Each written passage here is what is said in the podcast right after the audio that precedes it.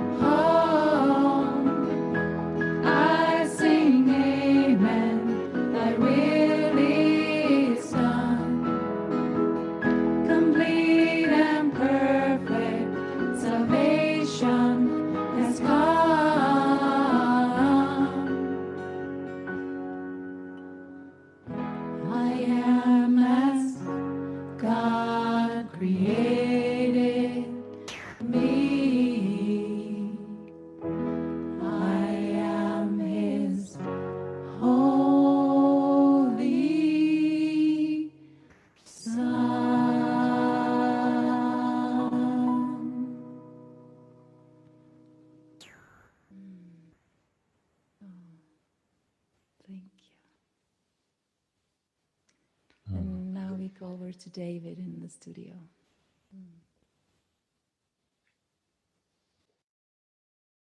Mm, thank you.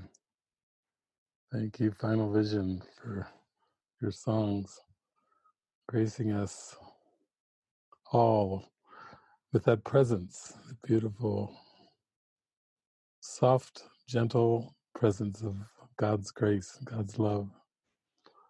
Wow, it's great to be back with everybody, to see all your smiling faces again. I just always love looking at all the faces and hugs and waves and yeah it's such an intimate journey such an intimate journey that we have here and we go in together and uh, i always enjoy uh, these sessions too where we can can be very interactive because you have such light to shine and share and uh, and your hearts I, I feel them so much whenever i i read through the the questions and prayers for these online retreats. It's it's quite a, an experience just to be with the words that you write in and to really take them inward into prayer and feeling what would be most helpful because your prayers and your questions actually bless everyone that we're all on this journey together and everything we share blesses everyone every question we have is a blessing, and every prayer that we offer is a huge blessing for the entire universe. So, I mentioned a few uh, names uh, the last time I was on, and uh, I've got my course book, my workbook, and my text here, and I thought we could uh, could use this time to really interact together and uh, and dive deeper together into this holy instant experience. This is truly for us, I think, a new beginning because you're now you're turning toward the light and you're turning your devotions toward the answer, toward the holy instant, and away from the questions of the world, the comparisons of the world. You're turning away from the distractions of the world and the values of this world. The world is always telling us bigger, better, faster, more, and you're you're more happy to be content and rest in God than going for bigger, better, faster, more.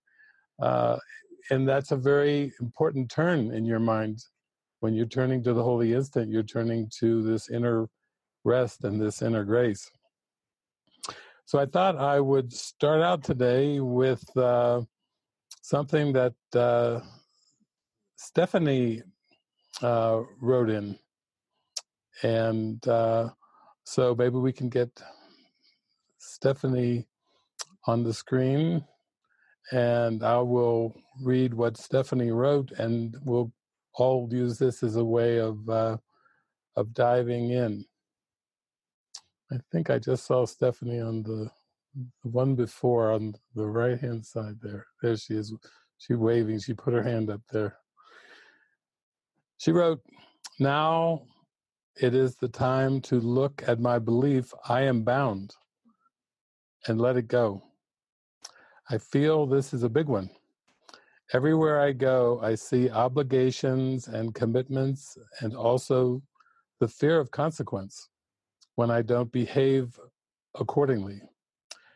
I know freedom is not from this world, I am perhaps, I say, surprised how much that prison I had built gave me security and safety. That is how it truly felt. And now those bricks are falling. It is a little bit scary. I want to take this into this retreat. I want to let go of my belief that I am bound. And I add the prayer of today's lesson Lesson 278. Father, I ask for nothing but the truth. I have had many foolish thoughts about myself and my creation and have brought a dream of fear into my mind. Today, I would not dream. I choose the way to you instead of madness and instead of fear. For truth is safe and only love is sure. The prayer of my heart is trust. Not only hear and listen to the guidance, but I want to trust and follow the guidance. I want to trust that everything is planned by one whose only purpose is my good. Thank you, thank you, thank you. Kisses and love. So that's beautiful, Stephanie. I thought we could explore that because what we've been looking at in this retreat is really that the holy instant and the truth offers everything and everything else that we've ever believed, every concept we've ever held, every decision we've ever made to struggle and survive, uh, which we all have, have done as human beings, everything has is being shown to us as being a, a cover over this uh, truth. And the belief that we're bound, you know, bound is a sense of of imprisonment. And I think while some of us may have felt physically held back by limitations in this world, by the world's uh, laws and um, by its structures and its uh, rigid norms and mores and so on and so forth, I think we're all getting closer to that point where we see that the ego itself, the belief that we're separate from God, is what the imprisonment is. It's it's in our mind, and the world is just reflecting our belief in this ego. And I, I really sensed your sincere prayer was not only to be aware of the guidance, but to to really follow it. And what happens when you start to feel those nudges and those prompts and those those little guidances coming through, then the ego is quite threatened and will get stirred up uh, like a hornet's nest. What are you doing? What are you? You're throwing everything away that you've worked for, everything that you've you've got to protect you in this world. You're starting to question and basically uh, very much like in the revolver movie where the ego tries to to scare jake green by saying you know i'm all you've got. It's us against them and uh, trying to scare jake into uh, get back with the world's program and and don't get too uh, too inspired here by the spirit. Because it's uh, ego saying it's pretty dangerous to follow all this uh, spiritual woo woo and la la land stuff, uh, you know, get back to the basics of um, practicality in the world. So, yeah, from your experience of what we've shared last night and today, maybe you could share a little bit of of how is it that you experience this sense of being bound? What, how, how is it in terms of the feelings you experience and some of the the thoughts that typically uh, go through your mind. And maybe also you can share a little bit about what does it mean the bricks are beginning to fall. How is that experience for you? Because many people probably can relate to what you're talking about. Um.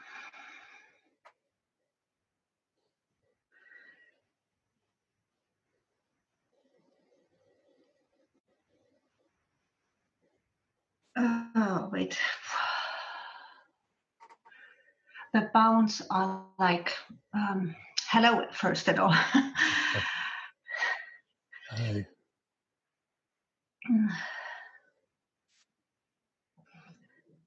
Um, perhaps the bounds is like um, it's not nothing seems mm. like it has has been before, like in some way. Um, it's, it's perhaps uh, questioning situations. Um, um, and things I did have no more the I'm not more, no more interested in, and it's like an emptiness somehow. Uh, I'm not quite sure how it will fill up. It's a, an emptiness. Um,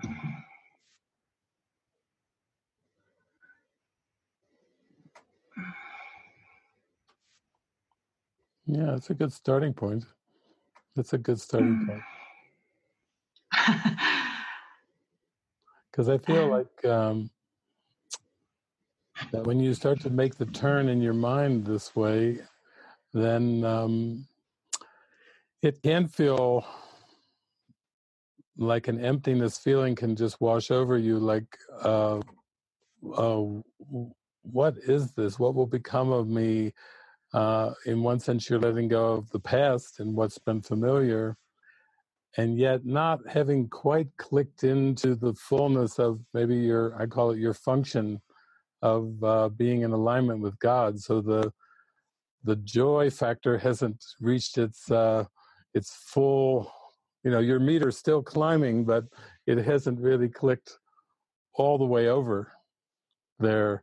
And so there's that emptiness feeling in the sense that you're kind of in between. You're in a a transition there. And um i think you're just starting to come to like an honesty of seeing that well all of these make believe ideas and this make believe identity has has had a lot of of guilt along with it. A lot of you mentioned um obligations commitments. Um you know you can feel quite tied down and a lot of people feel very stressed out. They they bought the bait of the ego for this sense of security and safety in terms of the world. Um, investments money in the bank a house a roof over your your head uh, even even in terms of people we can feel quite comfortable in oh i've got my family watching out over me. I'm not all alone in this world. I have these protections that, that guard me against uh, loneliness or against uh, being disconnected. And yet when you go through this spiritual awakening uh, a lot of these pursuits and desires uh, start to fall away. And in terms of obligations and commitments it's like uh, it's more like that gets flipped around too like you're obligated to know who you really are. You need to commit to the correction in your mind. You need to commit to the healing in your mind to the restoration of your mind. And so you're making that commitment but it's a little strange because the ego is like what? You're letting go of all your mind energy and all the commitments in terms of the world. And it feels like you're just emptying out everything and there's going to be nothing left of you if you keep uh, emptying everything out.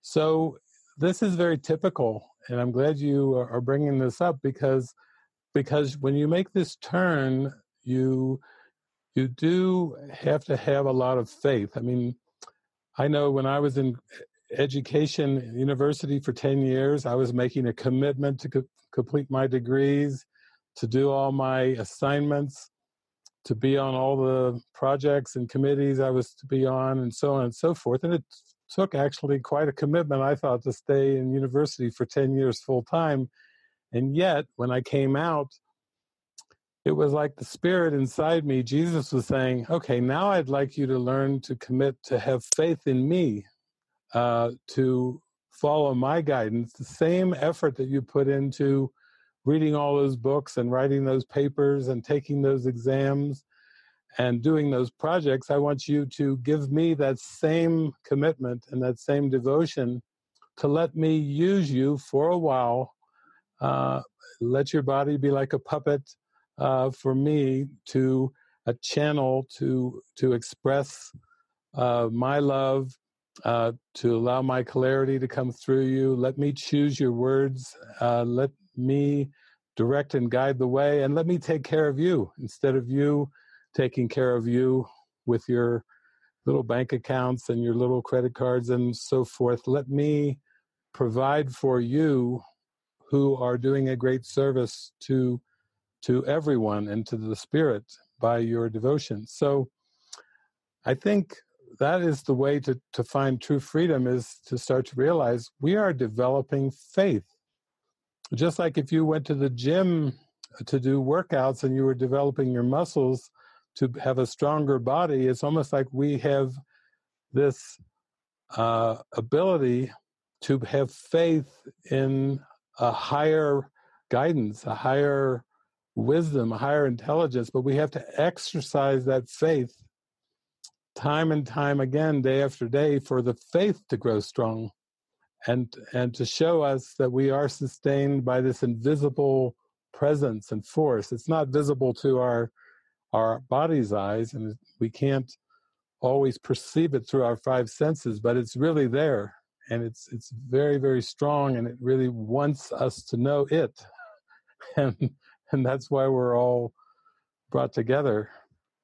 And I appreciate too that you just all the online uh, retreats that you've been on and the way that you've been linking in with Mighty Companions because I I sensed from my visits over there to see you in Europe, but also uh, from the idea with these mighty companions that we're all walking on this journey together and and sometimes it helps to have the encouragement of those that have walked along this path or are walking along this path right now and need to feel that we're walking hand in hand and arm in arm um, because it can get quite perplexing and confusing to the ego. The ego is suspicious of this whole awakening it feels like it's going to uh, be obliterated uh, by this if it if it continues it feels like it will be gone, and in one sense, uh, it's right about that. Uh, but it, but it, it, it thinks that it is death. This is all leading to death uh, instead of eternal life. It doesn't even believe there is such a thing as eternal life. So, I just want you to know that we're all with you, and uh, and the freedom that you seek, I feel, is you're on the right direction when you're wanting to listen and follow the guidance because in my experience, that is the, that is the sure, safe way to true, authentic freedom. It's freedom of mind. It's not really freedom of the body to do whatever the body wants to do, but it's it's peace of mind and it's it's a free spirit. It's knowing our free will in God, in God's will, and and just thank you for hanging in there with us, and uh, we feel your love and your sincerity, and we really feel your heart in in that question too. It's really beautiful. Thank you, Stephanie. Also, um, oh, Esther from Pennsylvania wrote, I was guided to read the rules for decision Jeffrey's hands are going up here. Jeffrey in the studio here is a big fan. He was so thrilled with your what you wrote. He loves the rules for decision. You said I would, was guided to read the rules for decision and would be happy to have you go over them. I am trying to discern and decide which voice I am hearing to follow, while too knowing the only choice is one of purpose and still having this strange feeling when I do not do the specific action that guidance suggested. Along comes a time of doubt that the choice made affects my future from a simple decision not to use that bowl versus the other one, the loud, unquestionable voice had said to use. Please help or tell me which way this sort of thing gets it healed. It could be uh, covered. Thank you and blessings of love.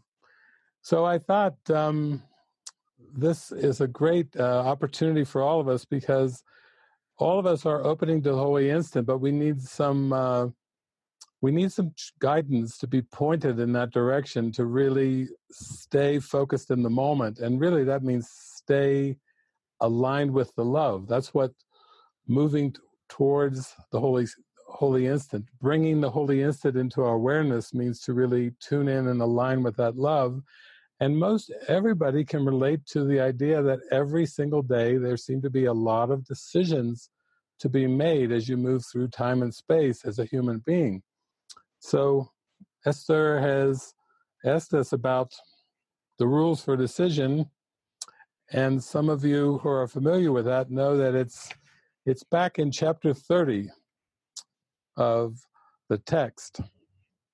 And interestingly enough, the chapter is titled The New Beginning. And I feel like all of us in this retreat, we are uh, we are like holy instant subscribers. We're going to subscribe. We're, we're attempting to subscribe fully to the Holy Instant. We're attempting to immerse fully into the Holy Instant. And for all of us this weekend, I would say our opening to the Holy Instant is definitely a good phrase, would be the new beginning. Because we're wanting to shift from dreams of judgment to forgiving dreams. And and happy dreams instead of painful and fearful dreams. So I will go through the rules for decision here briefly because I feel like this will be a great benefit to all of us in opening to the holy instant because it's it's using the context of decisions and i think everybody can relate to this because everybody knows that you seem to have decisions that you make, and it might be good to have a context from the spirit to understand the importance of, of decision making. In heaven, there are no decisions, but in terms of unraveling from the ego and unbinding yourself from the ego's beliefs and laws, decision making is, is the central mechanism for doing that. It starts out rules for decision.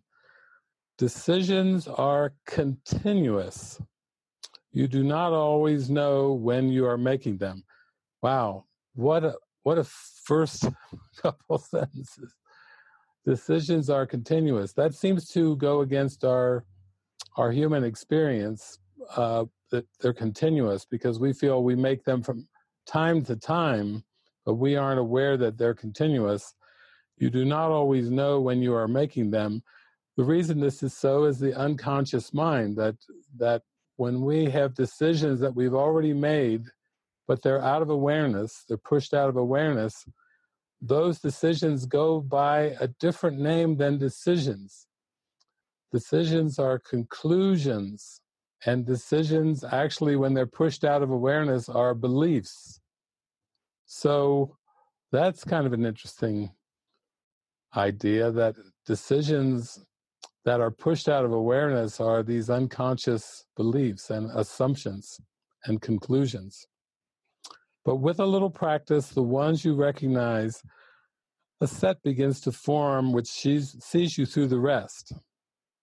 It is not wise to let yourself become preoccupied with every step you take. The proper set, adopted consciously each time you wake, will put you well ahead. And if you find resistance strong and dedication weak, you are not ready. Do not fight yourself. Isn't that wonderful? Jesus is telling us to be gentle with ourselves, even when we have resistance to the guidance or resistance to our intuitive uh, apparatus, the, the, the spirit that's nudging us in the, the way that would be most helpful. If we're not ready, do not fight yourself. But think about the kind of day you want and tell yourself there is a way in which this very day can happen just like that. So this is helpful for all of us in the sense it's it's very proactive. You start off the day just thinking about the kind of day that you want. You can think about the feelings you'd like to have, the experiences you'd like to have, and and then you are given an opportunity to go ahead and try to have the day that you actually want. Try again to have the day that you want.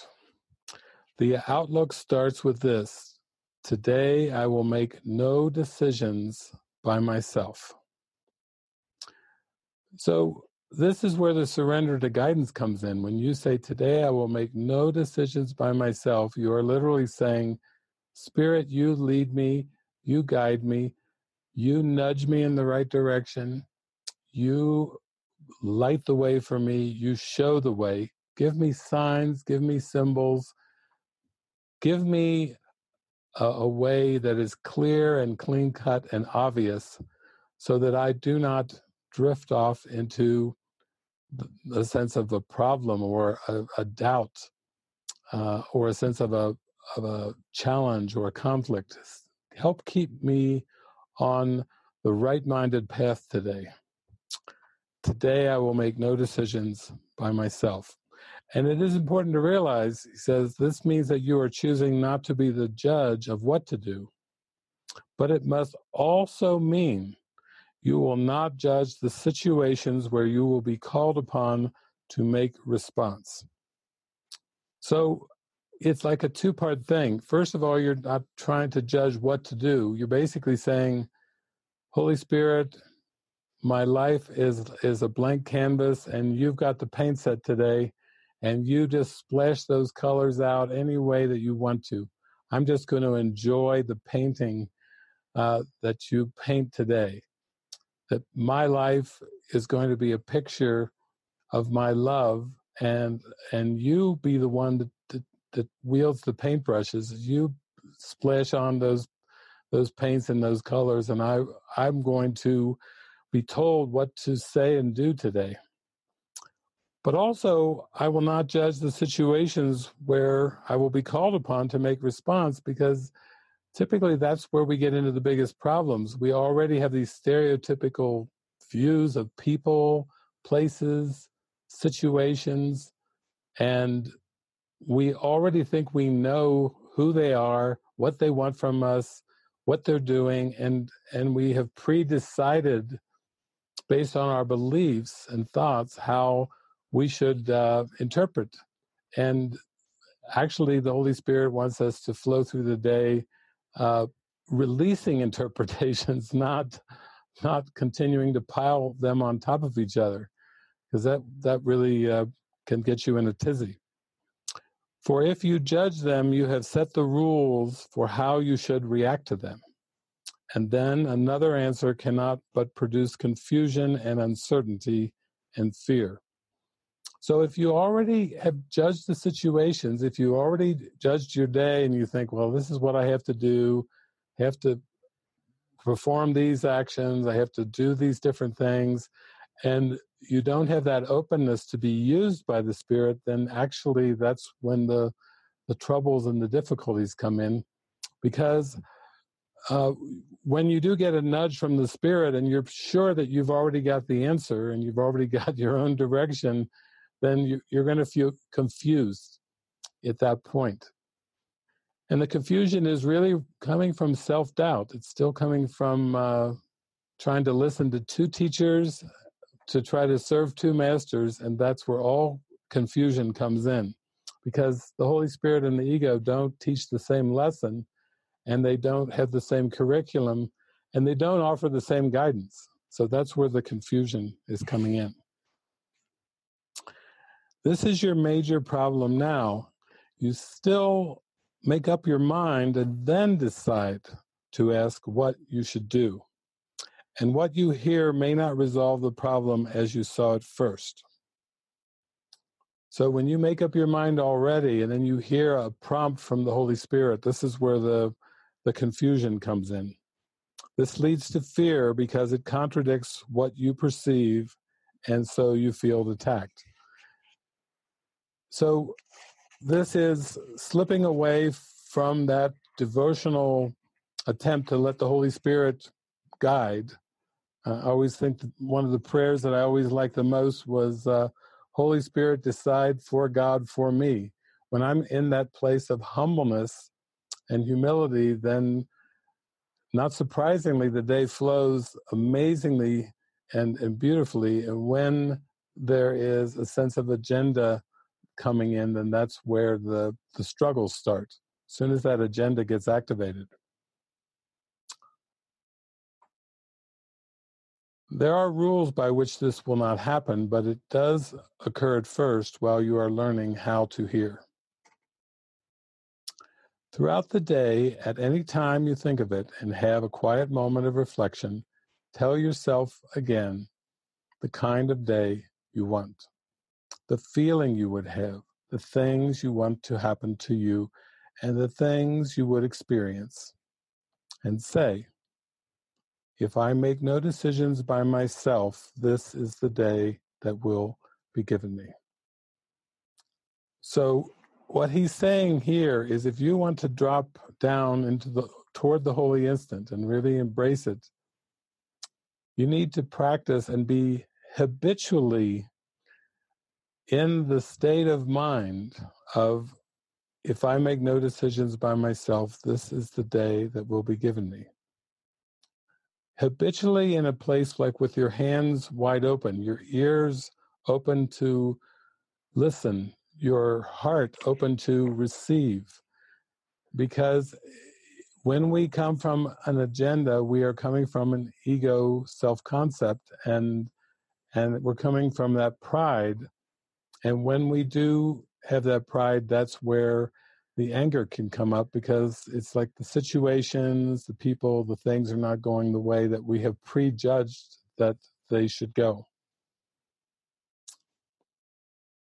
And as we go on, I'm going to drop down a little bit to some of the key highlights of these because um, basically, if you stay with the first two aspects of the rules for decision, you will stay in the simplicity of the rules for decision.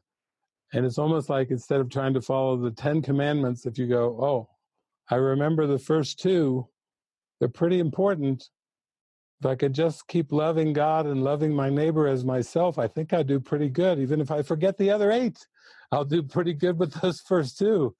It's the same with the rules for decision. If you can just remember the first two, and you're not even concerned about three, four, five, six, seven, you're just actually really excited about the first two, you're going to do real well if you can just stay with the first two. You don't even need the rest if you can remember the first two. And what are those two things? Remember, decide the kind of day that you want. That's pretty simple. You know, fill in the blank happy, joyful, loving, peaceful, free flowing, spontaneous. You know, you can fill in the blank with your words, whatever you want. Just just decide the kind of day you want. That's number one. And just remember number two. Always remember number two because that's how you're going to do it that's how you're going to achieve it is is the means is in number 2 decide that if i make no decisions by myself this is the day that will be given me guaranteed you're guaranteed a happy day if you just remember that you want a happy day and you aren't going to make any decisions by yourself you're going to be very prayerful receptive just show me lord i will step back and let let you lead the way. I'm not going to try to interfere here today. It's too important for me to be happy. I'm not going to interfere. I'm not going to interfere with this. It's too important. And those are the one, two, that's the procedure. Those are the most important things to remember. And then, briefly, if you uh, if you seem to slip off of the number one and two and you forget, you forget that, then you have a way to kind of come back, a, rest- a restorative, and that is um, what number three is all about. This is like your your corrective device, and you know that if you slipped off the beam somehow and you're not having a happy day or a joyful day, and you don't feel really good then you must have made a decision by yourself. That's, you know, you must have said, no, I'm taking over the reins here. I'm taking these reins back. I'm going to make the decision on my own. Uh, Holy Spirit, you stay out of this. I'm I'm taking charge here. That's not going to bring the the peaceful, loving, joyful, happy day. Here's your restorative, though. I have no question. I forgot what to decide. And what this means is is that you quickly are going to come back into alignment, uh, not by trying to ask a question by yourself, but to come back to this is the kind of day that I want, and I won't make any decisions by myself. As soon as we start to question, uh, we start to analyze, we start to prioritize, we start to fix, we start to try to figure out we've gone off the path. We've we've slipped away from our our one and our number two. And now we need help. And this is the, the solution very quickly is I I have no question. I forgot what to decide. And what it is, it's like a reset button. It cancels out the terms that you have set and lets the answer show you what the question must have really been. And uh, people often ask me, um, they say it's a little bit vague. You know, I, I do get into questioning. I, I have a very questioning mind, and I'm going along the day, and it's quite common for me to start to question what's going on here? What are they doing? What are they thinking? Uh, it's this analytical mind that starts to question, but but it's confusing because they think I don't know. I, I, I was trying to just follow the first two, but I got this questioning mechanism going in my mind. And to make it simple for you, I can tell you what that the ego's question is that's got you all stirred up. I can give you the secret of what's underneath all those questions that the ego asks to sabotage your happy day. The ego has a question and it takes many forms, but I'm going to give you what it really means so you'll be able to understand the content underneath all these different forms. Because it's easy to get tricked with all of the complexities. The ego says, oh no, these are good questions. These are part of being a mature, functioning adult human being. You better ask these questions. You have better be critical and so forth. No, no. The question that's underneath all of the ego's many questions is this of these illusions, which do I prefer? That's the that's what's the killer underneath. As long as you keep looking outside and trying to pick among the illusions and say, which of these illusions do I prefer? Which of these illusions will bring me a happy day? You know what the answer is? Zero. There's not a single illusion that will bring you a happy day. But the ego doesn't want you to know that. It wants you to keep chasing among all these illusions, chasing, chasing like a cat chasing its tail. He wants you to just chase and chase and chase and chase and forget your happy day, forget your peaceful day, and get caught up in in the sideshow, in this giant distraction. And that's where people kind of fall off the alignment without even knowing. They think it's like that Paul Simon song, "Slip Sliding Away." The no, you know, the nearer your destination, the more you're slip sliding away. The nearer your destination, if your destination is an illusion, an outcome of this world, and you're pursuing this outcome, you are slip sliding away from your real purpose of forgiveness. You are slip sliding away from your happiness from your peace of mind and your joy. So this is these are like really prime lessons, Esther, that you are drawing forth here from rules for decisions. Because if you really practice this and you understand how the ego is trying to sabotage you and have you not have a happy day, you're going to get wise. You're actually going to get wise to this when it tries to, to trick you and lead you off into being right about something or or taking a stance against somebody and, and holding on to a right stance as, as opposed to theirs, those are all the ways that the ego uh, tricks you. and then it also tells you that if you if you're not able to just say I have no question, I forgot what to decide, the next thing you have to kind of pave your way to get back to the alignment. And once you have decided you don't like the way that you feel, what could be easier to continue with? And so I hope I have been wrong. And this, I remember in the early years in the 1990s, I did a whole teaching session, and the title of the teaching session was Better Off If I Was Wrong. because because that humbleness will get you back into alignment with God in a hurry. It's it's the persistence and the insistence that I am right about a situation or I am right about a person or about the way things should go that keeps us spinning and keeps us wavering. And when we admit, and, and this is just the first step in admitting that you were wrong, is saying, I hope that I have been wrong. I don't like how I feel, so I hope I've been wrong.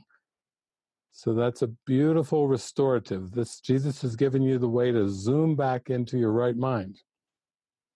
And then you follow that up with, I want another way to look at this. Even if you're still resisting and you still are pretty sure you'd rather be right, um, that's like a crack, a crack in the mind for a beam of light to come through. And then finally, number seven is perhaps there is another way to look at this. What can I lose by asking? At least you're willing to ask for help to see this situation differently, to see this brother, this sister differently. You have a little crack of an opening there. And that little crack is going to be what saves the day for you. Because the Bible said, don't go to bed angry. And the way that you don't go to bed angry is, is to have this crack of willingness to say, I hope I've been wrong. I was better off, I would be better off if I was wrong, and perhaps there is another way to look at this. What can I lose by asking?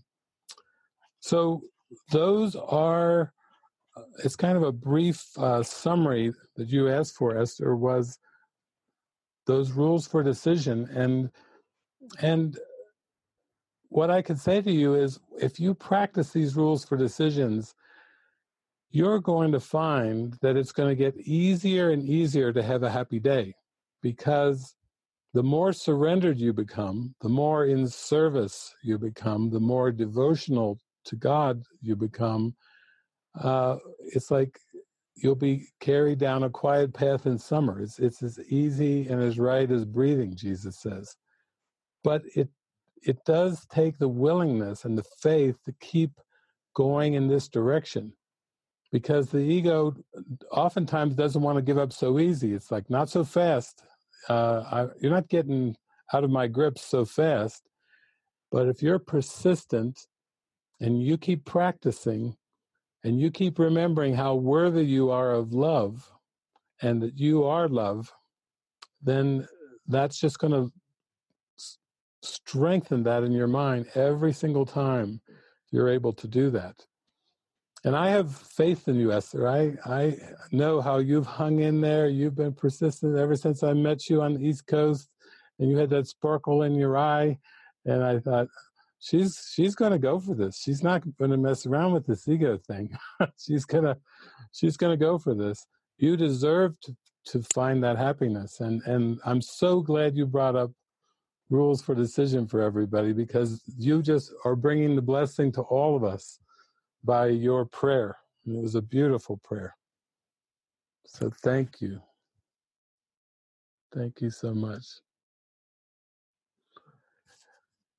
I would like to now to just um, to open it up. We we've been I've been starting off from uh, what's been written in, but I after that session we had yesterday with those uh, those movie clips from Contact, and we were all so revved up and ready for expansion. I would like to see if uh, there's any hands going up or anyone that has would like to share an experience or or have uh, has a question or a something that's on your mind and your heart right now that you'd like to address in this very moment with everyone present. So let's take a look and see if we've got any any hands going up or anybody has something they'd like to share from their heart. Jerry has had his hands up for quite some time, so go ahead, Jerry. Um, last night, uh, can you hear me now? Can you Yes. hear me okay? All right. So last night after um, seeing the contact uh, piece, uh, it stirred me, as I'm sure with everyone, the, the feeling that, that comes up, which it was meant to do. Uh, I've been having a problem um, with, uh, I've been feeling like a zombie. Basically, I've had lethargy and I've just been, uh, I've been walking around like a walking dead. Uh, and I've gone to the doctor. They removed a parathyroid a month ago and said, "Oh, you're going to feel so much better," and all that. And, and I've had all these tests and everything. They say, "Oh, your body's fine. Nothing's wrong. All my tests are perfectly normal." And and I'm and I have no enthusiasm. I have no none of that. And uh, last night, as the stirring came from that, just the- little bit, just that little bit of feeling, I realized that what was going on is that my wife has stage four cancer, and we've been dealing with it for ten years, and the tests are are coming out fine.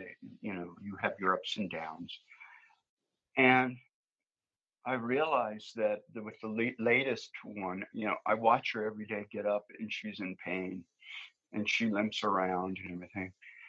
I was raised to be stoic. Uh, in my family, when you saw something like that, you got scared and then you got angry. And so I learned to be the rock, and and I it served me very well in my life, you know, in terms of being the rock for other people. But this rock has turned into, at this point, I realize now what it's done with me with in this situation is it's just cut me off from everything and i'm just walking around with with uh, this going on and last night after that i realized that everything that was going on with me was fear. Just total fear. And i went down and i talked to my wife about it. And i didn't want to lay anything on her but i needed to just tell her what was going on.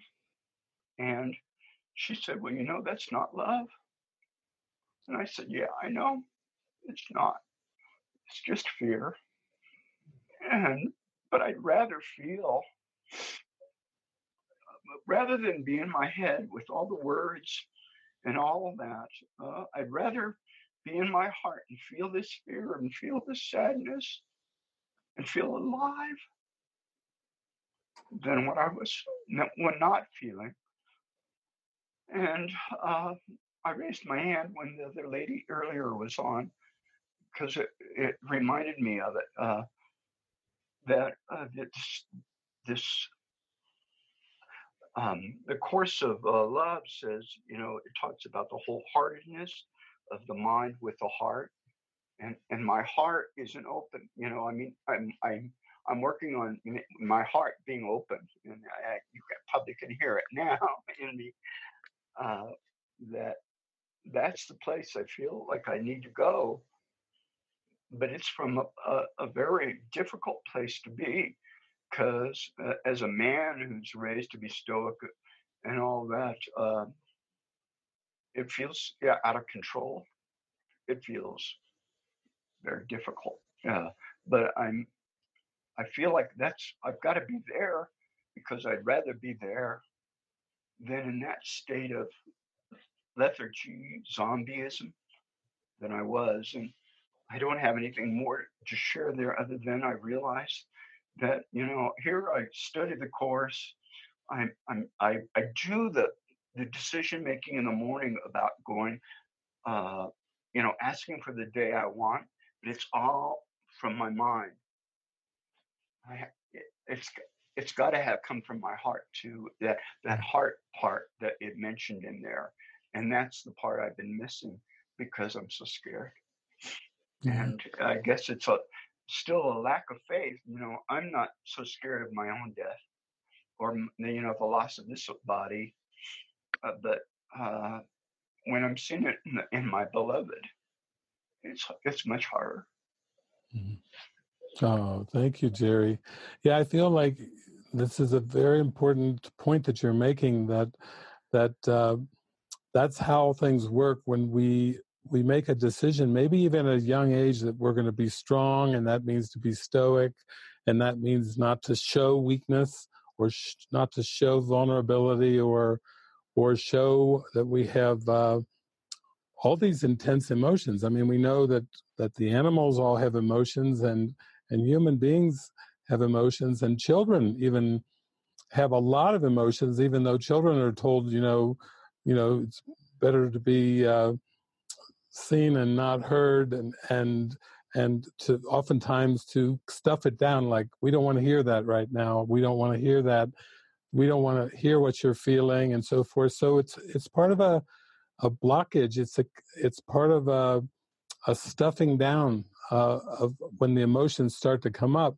But I'm so glad that you shared that you how moved and touched you were with uh, those contact uh, clips that we saw last night because uh, they were very. Jodie Foster was very emotional, and and um, even in that movie, come being an astronaut and kind of supposed to control her emotions and be very logical and rational she just was having experiences that were way beyond anything that she was supposed to feel and and I, that's part of the reason i played it and i'm so glad that you picked up on that because i i just want you to give yourself full permission to feel all these feelings to be able to cry to realize that um, being stoic doesn't help our spiritual journey because it we lose touch with our desire that lisa was talking about how strong that desire can be when we're in touch with it. But if we're not in touch with it, then it does seem to be like we're the walking dead. We're just uh, going through the motions and and fulfilling our requirements and doing our duties and obligations, but but not feeling uh, anything at all. Uh, it's almost like a deadness where we block out the joy and the happiness while we're trying to block out the pain and the hurt too. Almost like a painkiller, you know, how it's just kind of numbs you.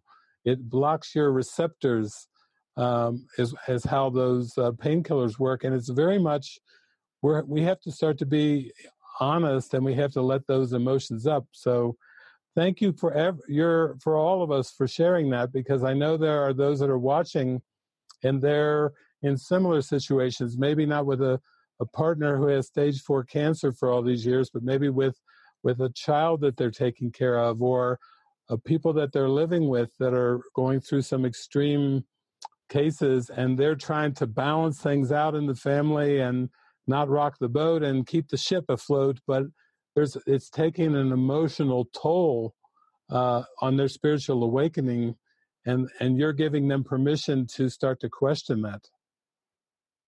It's beautiful. Thank you jerry. Thank you for raising your hand. Ah it's precious. Anybody else? Jeff do you see any other hands? I do. Um, Bridget, uh, I, we thought we saw you waving your hand. Did you have some, a question? Not a question, um, Uh-huh. just an ex- just an experience. Um, well, a question as well, actually. Um, I've had um, I've suffered from extreme depression for the last few years. Well, for the last ten years, um, and gradually I started to come out of certain aspects. I started to come out of it at work, where I changed my mind about how I was going to um, see things, um, and it changed my experience at work. But at home, my experience was I had to make my children happy. Um, two of my children have since left the house. One of my sons is still living here. Um, and I was adamant. I didn't even realize that I was that was still in my mind after all the years. And I used to think when I'm feeling better, then Stephen will feel better. He slunk, he slipped into a, a malaise, a depression. And then he went into a phase where he didn't want to know what I wanted, what I was about, and he was going to do his own thing. And he started a marketing business. Um, but I could tell it to me, the word Antichrist came into my mind because he wasn't coming from a place of happiness to that. He was looking for his happiness in the business, in that alternative. Um, and I didn't know what to do. Um, and I prayed, and um, eventually Stephen moved out for a few months, couldn't make it on his own, and he moved back in. And I didn't know, I wasn't looking forward to him coming back at all. And I prayed, and I got the the um, guidance um, to leave Stephen B for now and focus on me and focus on what I was believing. So when I come home from work each night, I'd say hello to Stephen and then I'd maybe have something to eat with him sometimes awkwardly or on my own sometimes not awkwardly and then i'd go up to the bedroom and i've been doing that for about nine months and just not i've stopped i have no television well i have got a television but it's not i have no license to watch it any longer. So there's no escape into like television screens or into computers for to watch films or anything. It's like me face to face with myself. And um, in the silence i've received such valuable information. And i'm implementing this but it's difficult because my mind is so um, set on a certain pattern and i have to i'm breaking the but i am breaking those patterns um, and one one day I got home from work and I remember Stephen was out and I remember feeling really distraught and thinking, because of the way I've thought for the last 11 years, I've made him the way he is. And I was really, really distraught. I thought, and now I'm changing and I'm hanging him out to dry. and I felt really bad.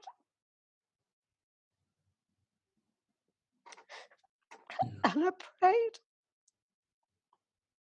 And I got the guidance that I was seeing him wrong. I was seeing him as this weak young man. And I, he, that isn't who he is. And I have to learn to look past that and to see his strength and to see my own strength. And that's that's where I'm at. Oh, that's beautiful. That's beautiful, Bridget. Because it's like you've been seeing him through yourself through the mother filter and him through the son filter, and and it's like the spirit is wanting to pull away to clear those filters to just see, as we just read in Rules for Decision, to see it differently, to see it anew, and to see also in terms of decisions that you can't blame yourself for anything that you've said or done because you were doing the best that you could based on your belief system. And so with Steve, Stephen, and now it's you're starting to realize there is a way to see the world differently though, and you're you're going for that. So that's really beautiful. And thank you for sharing that because I know that that you feel a little more like your faith is is coming stronger by being able to talk about this. So I I'm it's the experience. It's it's not the words, it's it's the knowing inside, the feeling inside that you know you're on the right track.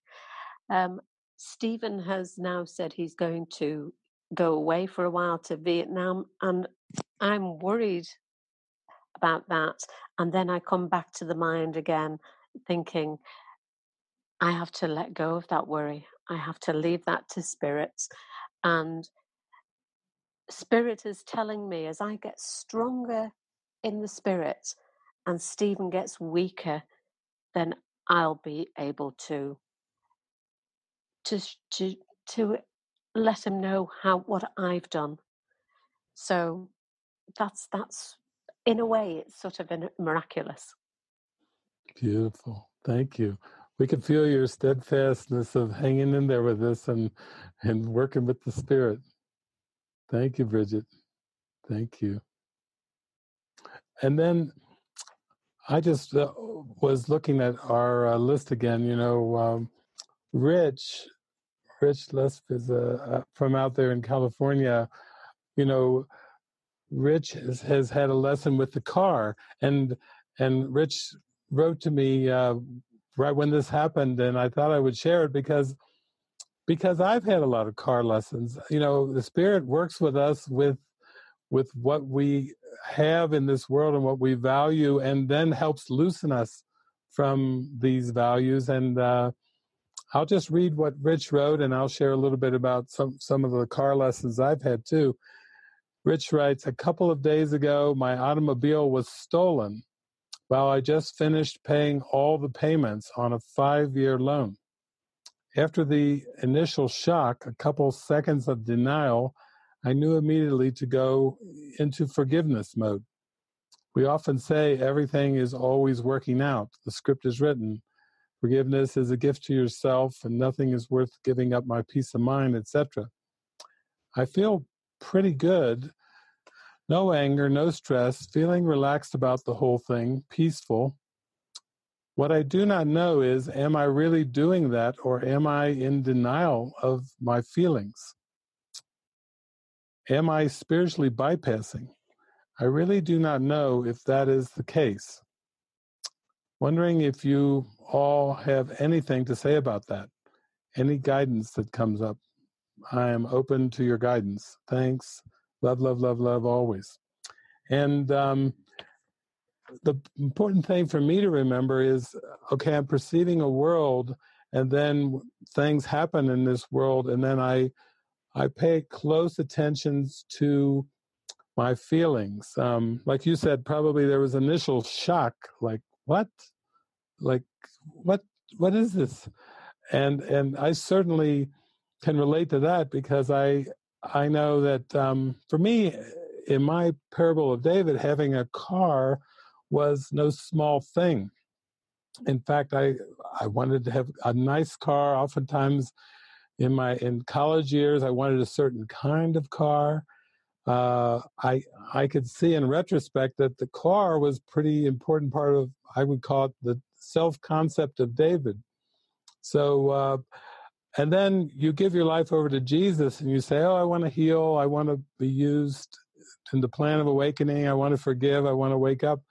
And uh, I know in, in university, uh, it took me quite a while, but the first car that I owned at that point on my own, uh, I bought a Cougar XR7, a Mercury Cougar XR7 with the with the turn signal lights that went, you know, on the back. I, when I was growing up, I'm like, I'd be going to church or whatever, my parents and I'd go, would you look at the turn signals on that car? My God, that's the coolest thing I've ever seen. And so when I finally got to purchase my own car, it was a Cougar XR7, and and I remember going to the to the, run the errands. I went to a bank one time to make a deposit. And I came out and some guy was just standing there looking at my car. And he said, That is the coolest car. And if you ever want to sell that car, man, that is the coolest car I have ever seen. And I'm thinking, yeah, that is the coolest car I've ever seen.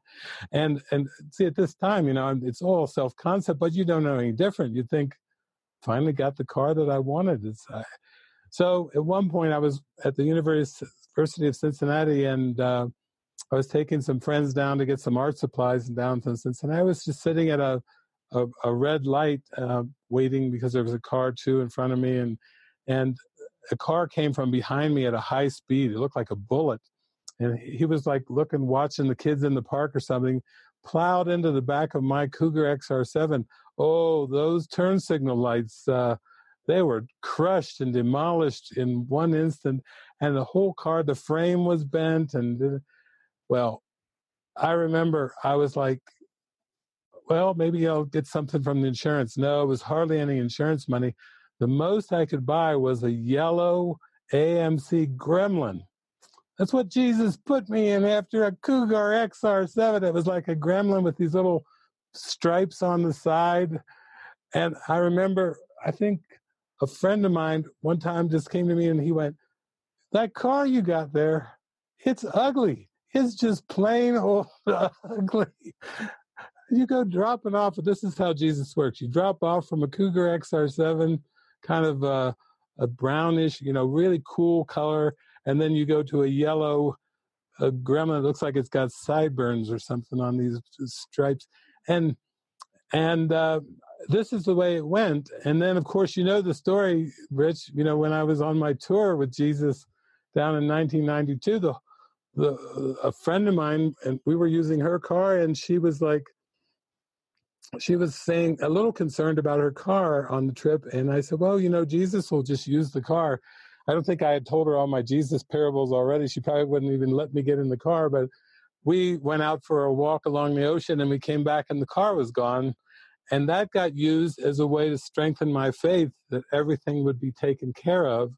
And amazing miracles happened around that. And so I think the main thing is is to come to a sense of a great allowance and permission with your feelings. Like after that initial shock, you you have to use it for for the healing of your mind. Uh, to let the emotions come up, like uh, I've had that happen a few times too, where I've had no car, and then I notice how do I feel? I feel constrained. I feel like it's a loss of my personal freedom.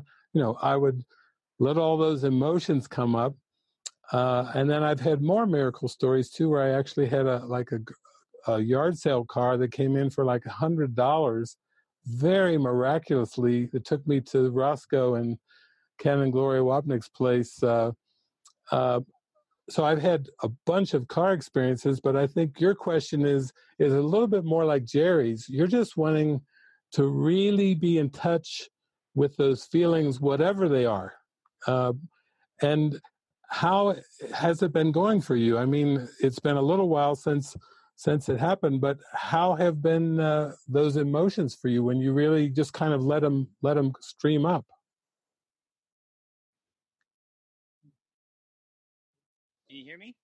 Yeah. Hi, everybody. Hi, Rich. That's the first thing I want to say is how much I love it.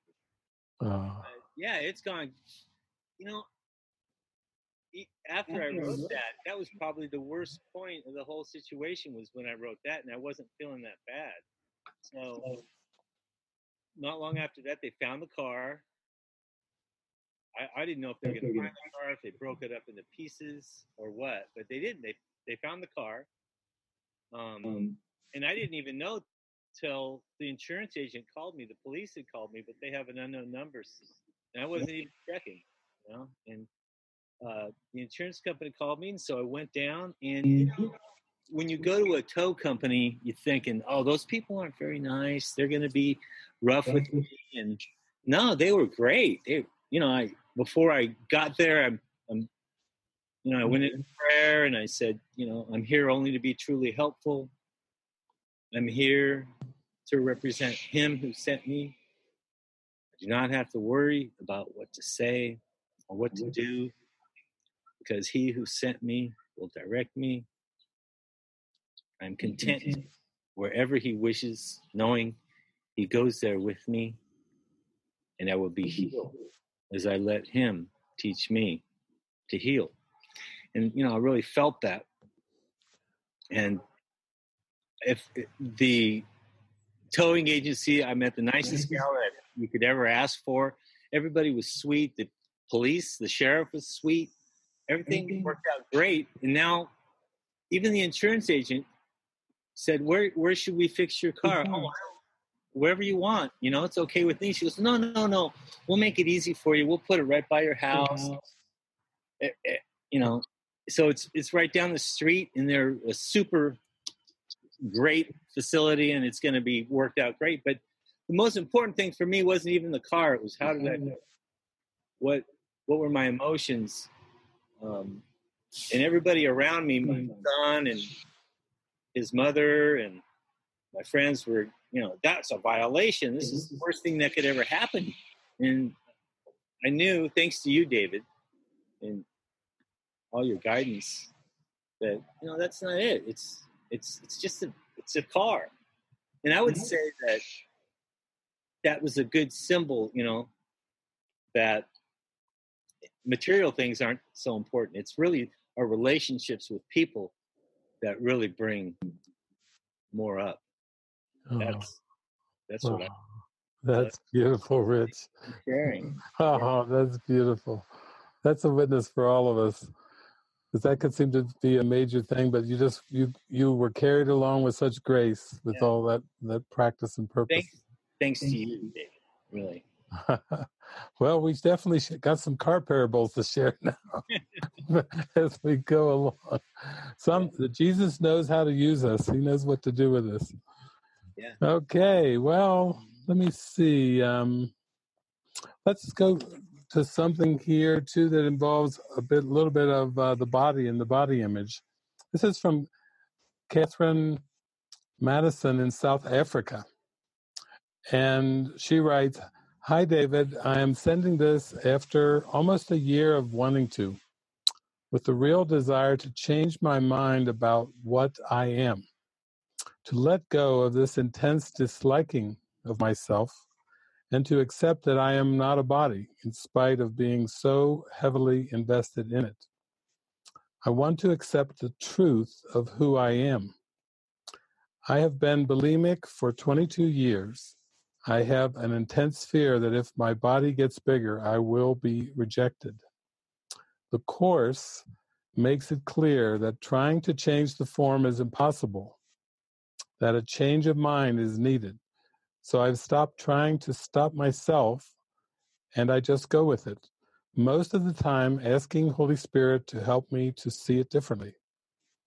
I am seeming to be using a combination of food and the practical application of the Course as best I can to deal with loneliness, rage, and an uninspired life. I have such a deep desire for healing, yet my binging and purging would say otherwise. I feel so unlovable and I long for the experience of knowing I am love. I am open to anything that you have to share and have so much gratitude for all that you are and all that you share. Much love. Uh, thank you, Catherine, for just pouring your heart out.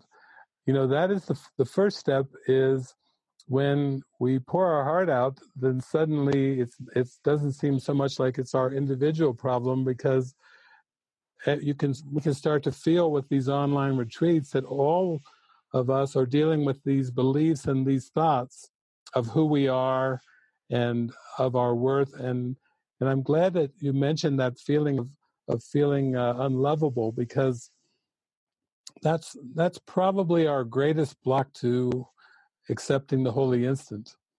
You know the holy instant for most of us it when we were growing up we didn't we weren't aware that there was a holy instant. You know that that there was this moment of innocence that would just show us the love and light that we always have been because we've been so caught up in the mesmerism of this world achievements. What have you done lately with me? And of course you heard me talking yesterday. I was mentioning oprah winfrey. And uh and all of her issues around uh about, around her weight and her body image um you know she was so transparent.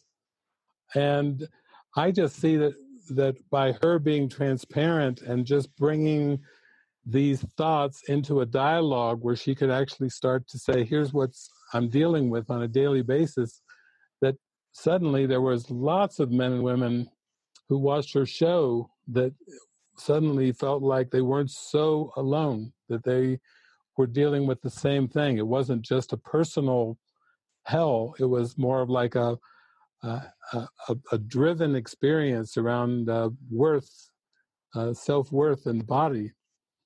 And uh, so very much like with with uh, Jerry and Rich and the and the ones we just talked about, you know, allowing yourself to talk about these things, allowing yourself to to bring these up into awareness is the first step in healing. Just like for Oprah, that was huge for her to do what she did on television in front of a national and a, really a worldwide audience. You know, she she sent a tidal wave of healing, I think, uh, for really around the world by being a witness and, and a demonstration. And what's coming to mind from the course is that that from our ego belief system, the ego sees the body as as an end and not as a means. So we, you know, we pretty much when we buy into that, it puts a lot of pressure on our mind in terms of the right size, the right shape, what's what's acceptable, what's attractive, uh, because a lot of these ego stories and fantasies are all these fantasies of love are very, very much around the body. The body is like the central figure, uh, the hero in the dream or the hero in, in in the dream, where it goes through all these serial adventures, and that's what all the romance novels are about. That's what a lot of these fairy tales that we grew up with are about. That's what these movies, many of the movies we watch, are all sending the same message that the body is all important and that you have to look a certain way to be lovable. And uh, that message is so deeply ingrained, it's so programmed and reprogrammed and reinforced over and over and over that it does feel like a, a prison a prison sentence, or it seems like uh, like you're trapped in in a, a cell of the mind that is put all this focus and, and attention on the body. It's almost like displacing from your Christ identity, your God given identity, and projecting all this pressure onto this uh, body. And for me and for the ones that I've lived with and work with, the turnaround comes is that we are seeing no, the body's just an instrument to be used by the spirit as a communication device, and to start to gain uh, to gain a confidence in allowing that to occur. Because this particular year, 2018, I remember I was down in Mexico, and uh, I was praying, and uh, suddenly I heard from Jesus. He said, uh, "You've got to get the people in the community really extending. They need to share my message. They need to shine this light. They need to allow themselves to be used as instruments for me. So I remember I, I called somebody, I sent out an email, I said, We're going to start some, some TV shows. We're doing TV shows. We're going to have these, and uh, who's going to who's going to do them? You and you and you and you and you. and Jeffrey's right behind me here. Jeffrey's like the director. We got directors, producers, cameramen, and then people went out there a little bit, a little bit frightened to say the least, to do these shows. But now they're getting really comfortable being letting the Holy Spirit use their body as a communication device for the light, for the love and the joy. I mean, we flipped it pretty quick. I remember I think it was late February where I was saying we need to do this, and then at the beginning of March, Lisa had a talk with everybody. Said, "Come on, we're really going to do this. Like we're not just joking about this." And then there was a trepidation and some fear about doing this, and and yet before you knew it, then they're all starting to get as relaxed as Jeff. Look at Jeff. He's the most relaxed guy on the planet. He's sitting up on a mountain in Peru and having a ball up there. it's like and broadcasting and beaming all over the place and people started to get relaxed more like that like really enjoy it like savor it like say oh my gosh this is my calling. This is this is the use for my body that i've always felt would be would be helpful. And yet it was it was out of our minds. None of us uh, really saw any of this coming. But I, I just telling you this, Catherine, because I, I really feel like that's the key. The more we start to allow it to be used, the body to be used in, in this way, in this transparency, I can just feel the love, the love chords start going in our hearts stronger and stronger and stronger. And and I have such faith in you. I know uh, that you're going to be able to do this because I, I have the same faith in you that I had about these these friends that I live with. You know, I, I had no doubt they they would be able to do it, and And interestingly enough, even the ones that took maybe six or seven weeks to start to loosen up, they did finally loosen up with a smile. You know, they did finally say, "Oh, I can do this." And I just I love your transparency though because there's a lot of people that are dealing with these kind of issues that are very intense, and yet the first step is is always in uh, in in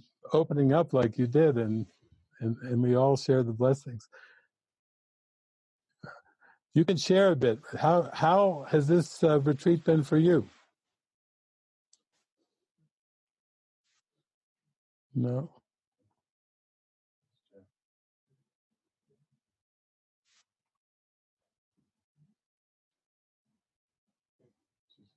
Right. There we go. Yeah. Um, yeah, so this retreat was a, a very big commitment for me because I always had a thousand reasons why I couldn't wake up at two o'clock in the morning to tune in on Friday because sleep is a, a big thing. And and anyway, I just really felt a calling um, to join. So it's it's really been a weekend of of devotion. I've turned off my phone. Mm-hmm. I've really just tried to be present. And I think the thing that you touched on, David, was so um, important. And I get it. When you're in your function, then the need to go into obsessive behaviors is like eliminated.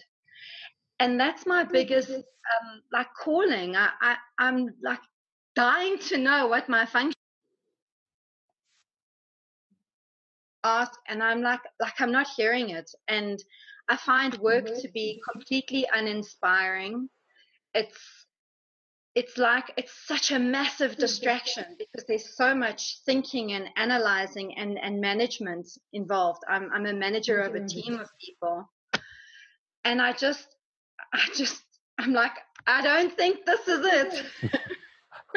so, like I'm open, but can you just speak louder?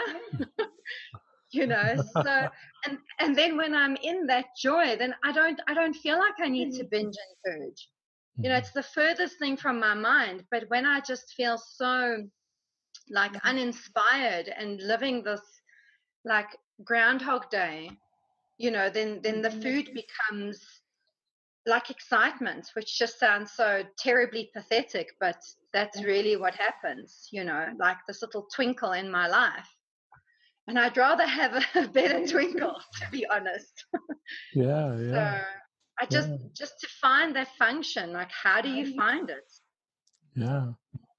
I feel like you're down there in South Africa and, and just your connections with us and with this community is part of the inroads. Like like I think for all of us, we need we need first of all some examples and some demonstrations that beyond your nine to five and and the routines that that many of us uh, and me, most people in the world uh, have have very strong rituals around work and career. They find themselves doing jobs uh, that they think are pretty bizarre. They they will sometimes in the middle of the day they'll say, "How did I?" even get into this crazy grind? Uh, where where did it start? Uh, how did I get into it? And managing people, yeah, that's hmm.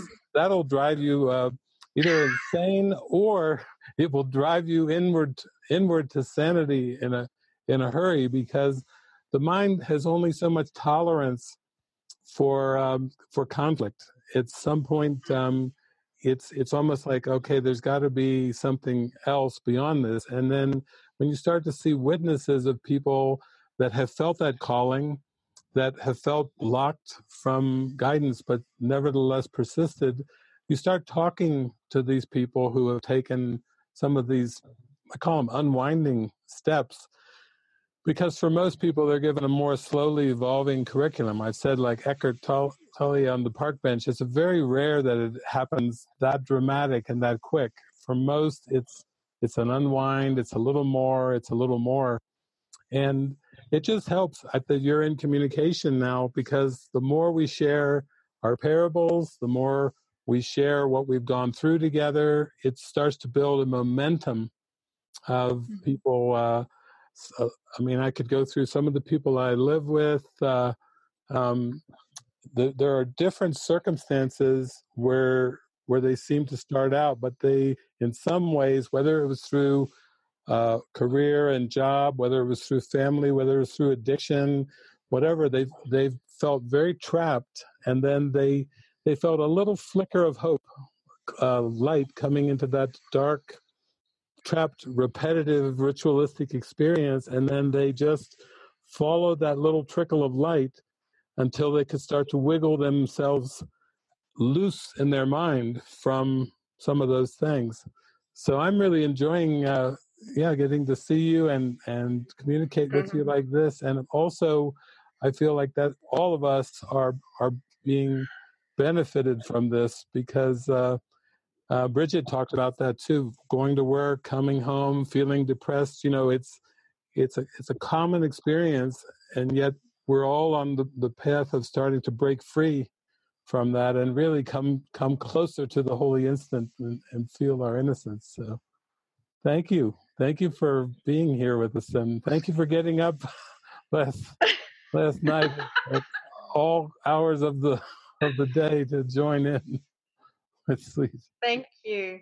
And thanks for everything, David. Uh, you're just, yeah, been so helpful and so inspiring. So I've like I have so much gratitude for everything that you do and and everyone at Living Miracles. So Beautiful. just want to say that, yeah, thanks. Very good. Well, I, I did visit South Africa and um, had a blast going around the country uh, to s- some of the major cities and, and in the rural areas. And uh, so you're in our hearts. We've got a, a website down there, and and we we think of that a lot. So it the the digital is good for us now, but we'll keep that in mind. In fact, you're just you're right on the way. I always say right on the way to the South Pole except I never never made it to the South Pole. But but it's I did make it though. I made it once. Thank you. Thank you, Catherine. Beautiful. Beautiful. Okay, Jeff, how are we looking? Is there anybody else with their hand up? Yep, we have a number of people. Uh, next would be um, Michael Graves. Go ahead, Michael. Oh, hey, good morning, everybody. Um, I was just sitting here thinking after I raised my hand, it's not a raise my hand and I'm going to talk button. It's a I'm willing to share button, depending on how things go. And I'm sitting here doing all this mental work with that. It's really great. Um, I, I just have this uh, thing that's kind of happened in my life around my relationship with my wife. I retired about six and a half years ago. And when I did that, I, I made a conscious decision to go deeper into my study of A Course in Miracles. Because when I was working, I was, you know, doing the best I can, like hear a lot of people saying, and and uh, it can be difficult and a distraction. But once that space opened up, and there's a miraculous story about how I left my job too, I was kind of let out of that place, and it was so funny to me. But um, once that space was created, uh, and I started my study of A Course in Miracles, and and began um, my interactions with the Living Miracles communities and and other you know um, things. Uh, there was a really a big concern that started to come up for both of my wife and I both that at some point there was going to be this leading um, of me away because she could see the obvious, you know, devotion. I'm one of those people I kind of tend to put my head down and head in certain directions. Not that that's a good thing, but uh, and so there's kind of this concern about what this was going to mean for our relationship.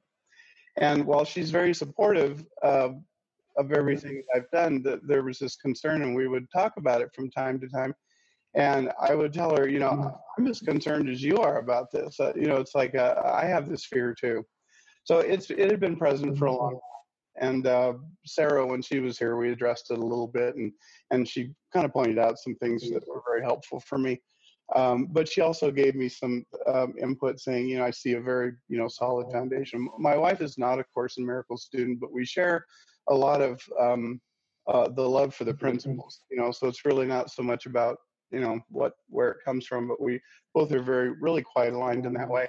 But what I want to talk about is how um, just recently, um, you know, I've been you know this concern about you know, wanting to be, you know, with and in relationship with the mighty companion. And I just kind of kept, uh, you know, we started integrating, you know, the no private thoughts, and we started working on our communication and being more open, and that was really very helpful. But what came to me recently was, um, is you know jesus very clearly told me you know she is your mighty companion. We would sit and talk and and, and i interact with many other mighty companions. Hey everybody most of a lot of you guys are here today and I, have interacted with you guys um, and, and, you know it's the same thing i get the same clarity the same uh, beauty the same washing away of some of the uh, blocks and and the and the the coming together and the closeness that um, has resulted from some of that. And so we had that talk the other day, and I said, you know, I've really realized that you are my mighty companion, and it doesn't matter that you don't study A Course in Miracles, and but you're very committed to the principles of truth, like I am. And so those differences, you know, are really non-existent. Um, uh, they're just you know forms that we're both just really um, letting go of and and uh, I became an ordained minister um oh, you know I don't know a couple of years after I retired and and she would talk about my ministry and how I work with people and, and different things, mostly in 12 step programs and things like that. But I do some other relationships counseling with, with people that I've met and just, you know, help them. And of course, you know, the Course of Miracles principles filter in. It's kind of hard not to do that. But, um, and it's, it's very well received. But I, I would always tell her how, you know, she has a ministry too with the way she talks about how she is at work and what she does at work and how really it, it is so little about a job and earning money and so much about who she's with and and the the the the holy encounters that she has on just i mean a moment by moment basis where she is so it, it's just been this um lifting of this concept that there has to be some structure or form to it in order for it to be holy or in order for it to be um, advancing you know all of us and, and the people around us. And there's so many people that are affected by our relationship and how beautiful that they see it is. We just celebrated 14 years and and um, you know it's my third marriage. You know so 14 years in the third marriage that's pretty good. And, and i met her in a 12 step program. So there was some foundation there to work with but it's just been so beautiful to see jesus use it and and i always could see that part of it but the, what this did is it washed away that fear that was there about you know there could be a leading away and you know even when i went to strawberry there was this little uh, kind of we were kind of joking um, and this is before we came to the mighty companion talk that we really shared that with each other that um, she goes, yeah, I'm sure I'll get a dear John text or something from Strawberry. I'm, you know, I've met so and so, and we're gonna run off together. Maybe I'm gonna stay in Utah, and you know, it was fun, but you know, I got to do this and all this kind of stuff. And it, but you know, it was kind of half funny and kind of half not. Um, but you know, obviously that didn't take place. Although there were some beautiful things that took place there, and I can't, you know, wait for the next one. But uh, it's just all that's been washed away. And I just wanted to, because I'm sure there's other people out there. I, I think I heard Walter talking about that a little bit in his mystery school experience and, and, and how beautiful it was that, you know, there wasn't a lot of focus on that particular part of it, but boy, it sure resonated with me. And I just wanted to share what, what I've been through with that. So I'll, I'll leave it there. And thank you to you, David, and the Living Miracles community and all of my mighty companions. Those of you that are watching and those of you that are not, you know, we're all connected and I feel that every day. So thank oh, you. Thank you. Thank you for sharing that. Thank you. Wow, we feel your heart. You're, we feel it. It's so beautiful. Okay, Jeff, do we have anyone else? We do. Um, Jean, go ahead. Uh, this happened last time too. I thought I was off the hook, and the very last minute. uh, okay, um, so I'll try to be. Um, so I, what Catherine was talking about spoke to me a lot. Um, in that I, I feel like I'm just kind of waiting for a purpose or function or message or guidance. And I also feel guilty because my life has rearranged itself this year where I actually have time. I have no money, but I have time. I could be meditating all day long. Not. I'm really I guess I do judge myself for that a bit, but I I also love it that I'm not going to work every day and I watch four or five movie watcher guide movies a day. but I'm not doing lessons. I'm not praying. I'm not. Uh, um, I got inspired watching the the silence movies with Jeff, but next day turned on the movies and I'm just I, am feeling kind of zombie zombie like as well. But I have no excuse. I I I could be full on, but I feel like I'm just waiting, and I'm I I keep I don't know. Should I be like? Is there some discipline? required here to say, okay, get up and do an hour of silence or something, because I'm kind of just letting everything completely happen and nothing's happening. yeah. yeah, Jean, that's pretty, it's pretty common sometimes when we've had very busy and hectic lives that we're really full schedule and we, we have different projects and things going on, then we reach kind of more of like a lull where there's a a spaciousness and and I know for myself and a lot of people I talk to, that's the it's almost like the temptation. Then when there's so much spaciousness, then we're like watching our mind and, and going, now should I be doing more? You know, that's almost like the, the, the question that's lingering in there. And you know, A Course in Miracles is a is a pathway of relationships, using relationships unlike a lot of traditional spiritualities. But I think there there are always kind of exciting ways to to connect. I mean, I I watched a lot of movies when I had a lot of spaciousness too. I I would say, okay, Jesus, take me to the movies and go rent movies, or back in the day, go go to the theater for the matinee and and maybe another afternoon movie, and say, okay, what's in it for me? And but I feel like that uh, that the course is a pathway where there's a lot of preparation that goes on, but it's really the spirit's working with your motivation, and and I think it's helpful to think about that. Really, it's you have to offer your willingness to have your motivation expanded or increased. It's almost like I tell people, put it on the spirit. It's the spirit's job to convince you. You're not to, here to convince anybody or even to convince yourself. It's the Spirit's job to convince you. So I would say that to Jesus. I'd say, okay, convince me. And he'd say, okay, come to the movies with me and listen to these songs and all kinds of things. He'd work with me on the golf course because I, he knew I liked to play golf. He worked with me on the tennis court because he knew, he knew I liked to play tennis. He didn't really have me learning a bunch of new stuff. He just took he knew what my ego preferences were and he was like oh, we can work with that we can work with that you know it's almost like i'll i'll meet you halfway i'll meet you with the things that you still like. Uh, there were times too where i would just have holy encounters with people.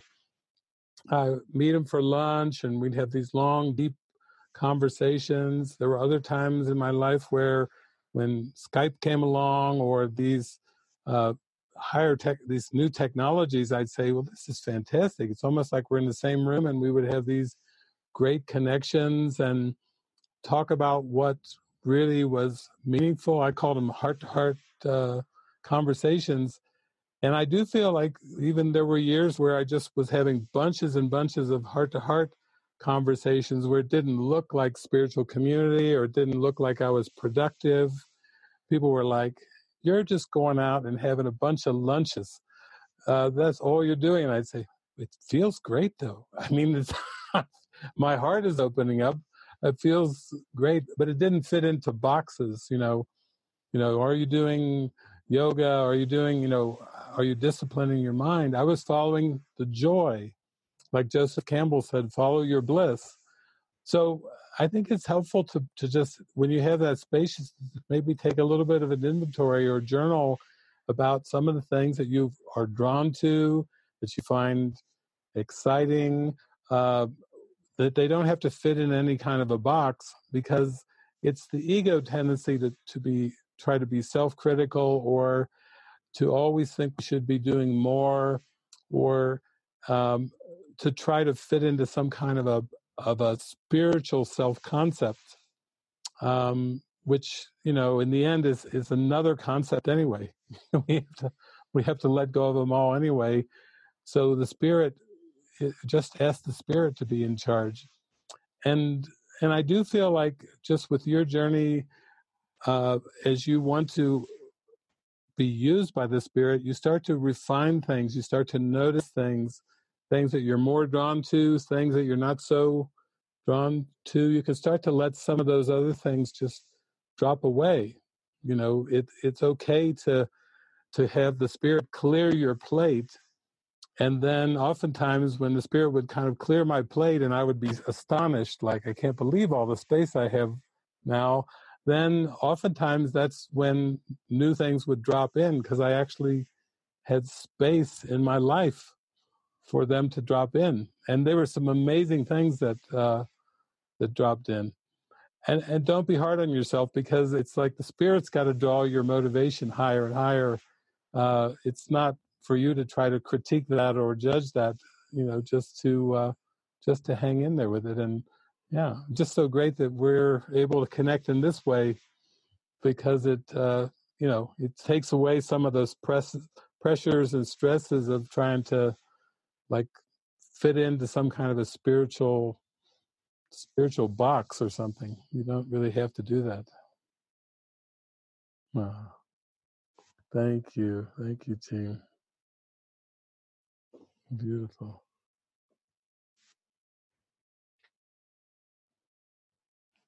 Jeff, do we have anybody else? We do. We have a couple of hands up. Um, Sabina, go ahead. Okay. Uh, so good evening from uh, Europe. Hi, all my friends I met at Strawberry and in my um, online Your Mind group too. Um, okay, so many of the things which have already been said very very interesting to me too um, especially which was the things which were said by Jan because I I am too now very mm-hmm. free. I retired a couple of weeks ago, and now I'm trying to find out how my new life will be like.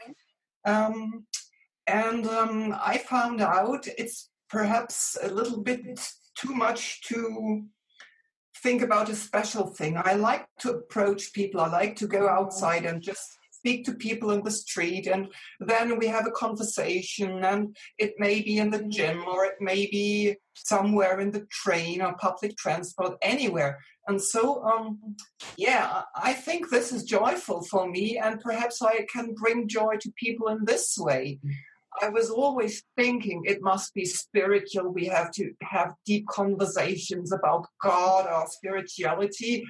And then it turned out most people are not interested, and then we are just having a normal conversation. But I can perhaps still be helpful also having a nice and joyful conversation about anything and still um, and still fulfilling my function. So this is something perhaps which I'm not very sure about, which I want to ask you, but perhaps which could be helpful to other people too. And then I'm always very interested in the practical application of the course. And I would like to come back to the rules for decision because I'm not quite sure if decision means also planning. And so, um, if I wake up in the morning, for example, to be very specific, and I tell myself today, today I will not make, um, I will make no decision by myself. And then I imagine or picture my day, what it will be like. Perhaps mostly it must be happy and funny and something like this. But there must also be some planning, and planning is also decision making. So, for example, do I go out? Um, very sim- putting it very simply, do I want to go to the gym or do I want to phone a friend or whatever? Is this a decision based based on a on um, on an unconscious belief or what is it? So this is a very practical thing I would like to ask you. Then I have more practical questions. Perhaps I bring them up right now. and just okay. um, I'm just at the beginning. Do you want to answer this or yeah, I go on? Let's work on that first one. That's a good one. How to yeah how does planning uh, fit into the rules for decision? Well, for most human beings, planning is is a pretty big part of their life uh, and their life experiences. Um, if, in fact, if somebody's just said, "I'm just going to pull planning out of your life experiences," it would be very uh, disorienting for most people because it's such a big part.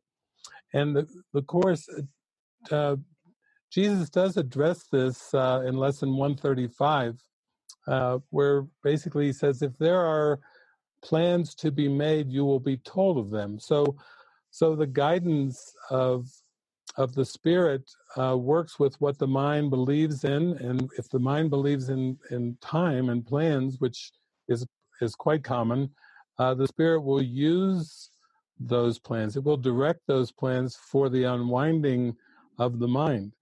Uh, a lot of times, people think of if you're in in the present moment, you wouldn't have any plans whatsoever, but that's really talking of like the the far far far advanced you know that's getting into the the mystics and the and the uh, the the gurus that have gone into these deep mystical states of predominantly meditation and they're they can get into these uh, states of mind where planning disappears but actually for most people it's quite practical to have the spirit uh, give you plans for example for myself um, i remember about 2006 i was asked to uh, to uh, participate in a, a national Course in Miracles conference in San Francisco. And I just prayed, and uh, the Spirit said, Yep, I want you to be at that conference uh, a year from now uh, in San Francisco at the Holiday Inn.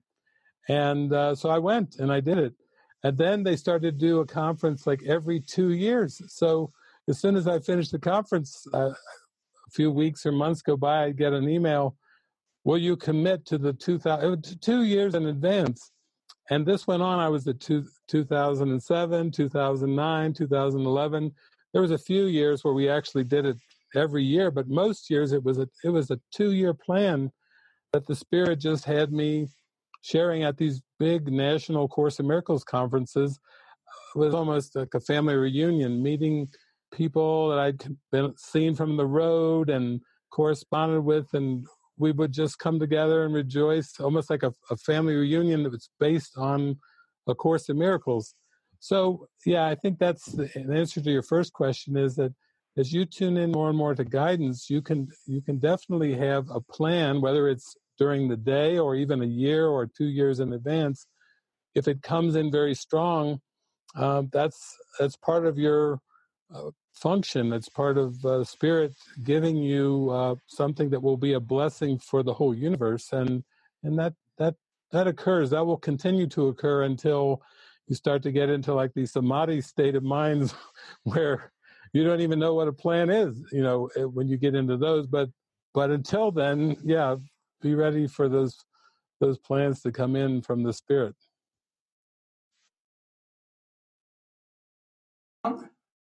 Yeah. Okay.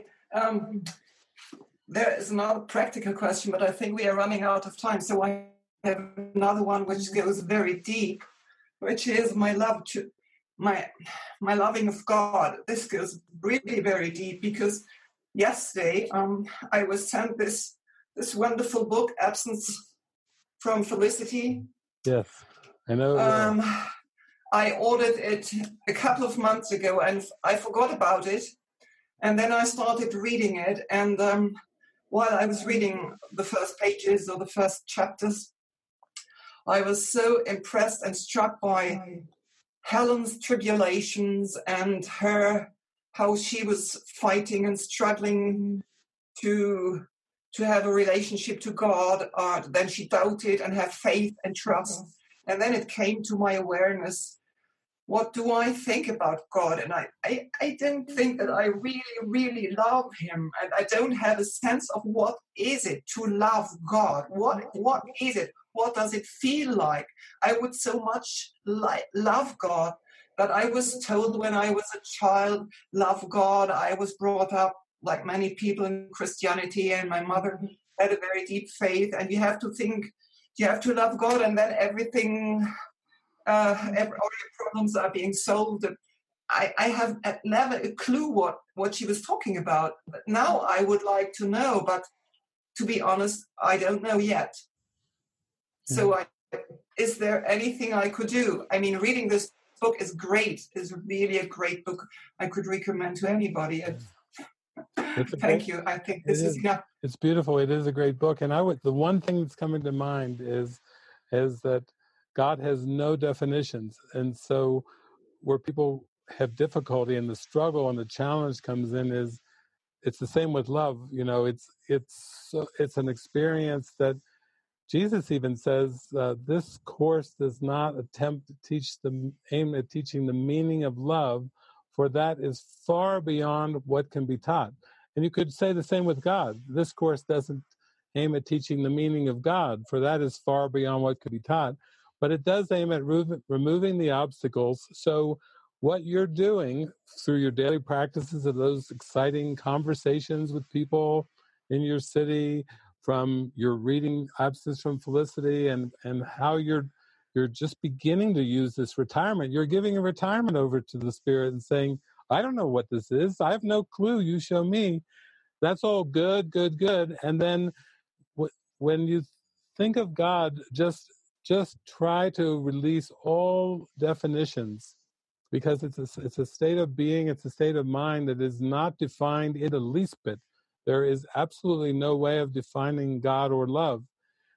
And yet we all know that we have these experiences that burst forth through us and that they're so amazing that they get our attention and just allow that to happen allow yourself to be taken more and more towards those because really that's this whole uh, this whole weekend about the holy instant the breath of eternity we're, we're so much aiming for an expansive experience and and as we're getting down to our final few minutes uh, spirit's reminding me again that uh, but Jason and Francis have been have worked on and, and, prepared these set of clips that I mentioned yesterday that are just mind expanding clips. Uh, we've had a, a, beautiful morning of, here of chatting and talking and sharing of the hearts, but now get ready for some music. Uh, get ready for some to have your mind blown with some clips. Uh, you know, that's the joy of just stepping into an experience, and that I really hear that's what you're calling for. You know, you're just, it's all new for you. You have some spaciousness now with retirement and, and, uh, savor that book too. That's going to be a, a really a, a, spectacular experience as well.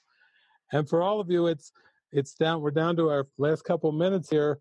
I just want to invite you, uh, to rest, go to the restroom, uh, the bathroom, maybe have something to eat. Just give yourself a little spaciousness here uh, for our next segment because um, I know it's going to be a spectacular uh, segment, and this is the first time ever where I've done a, a retreat where I'm I'm going to leave in a few minutes and hop on an airplane, and and I may end up rejoining you from another country.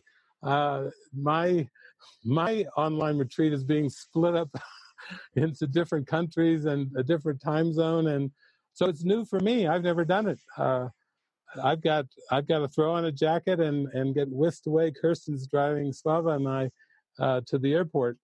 But stay tuned. Uh, you're you don't want to miss this next segment because I've seen some of these clips and I I can tell you it's going to be quite a, a treat. So Jeff, I think um, we're down to the final minute. We'll we'll go back to you and uh, you can can take us home here. And uh, I love you all, and uh, I hope to see you real soon, maybe from a different country, but I'm with you.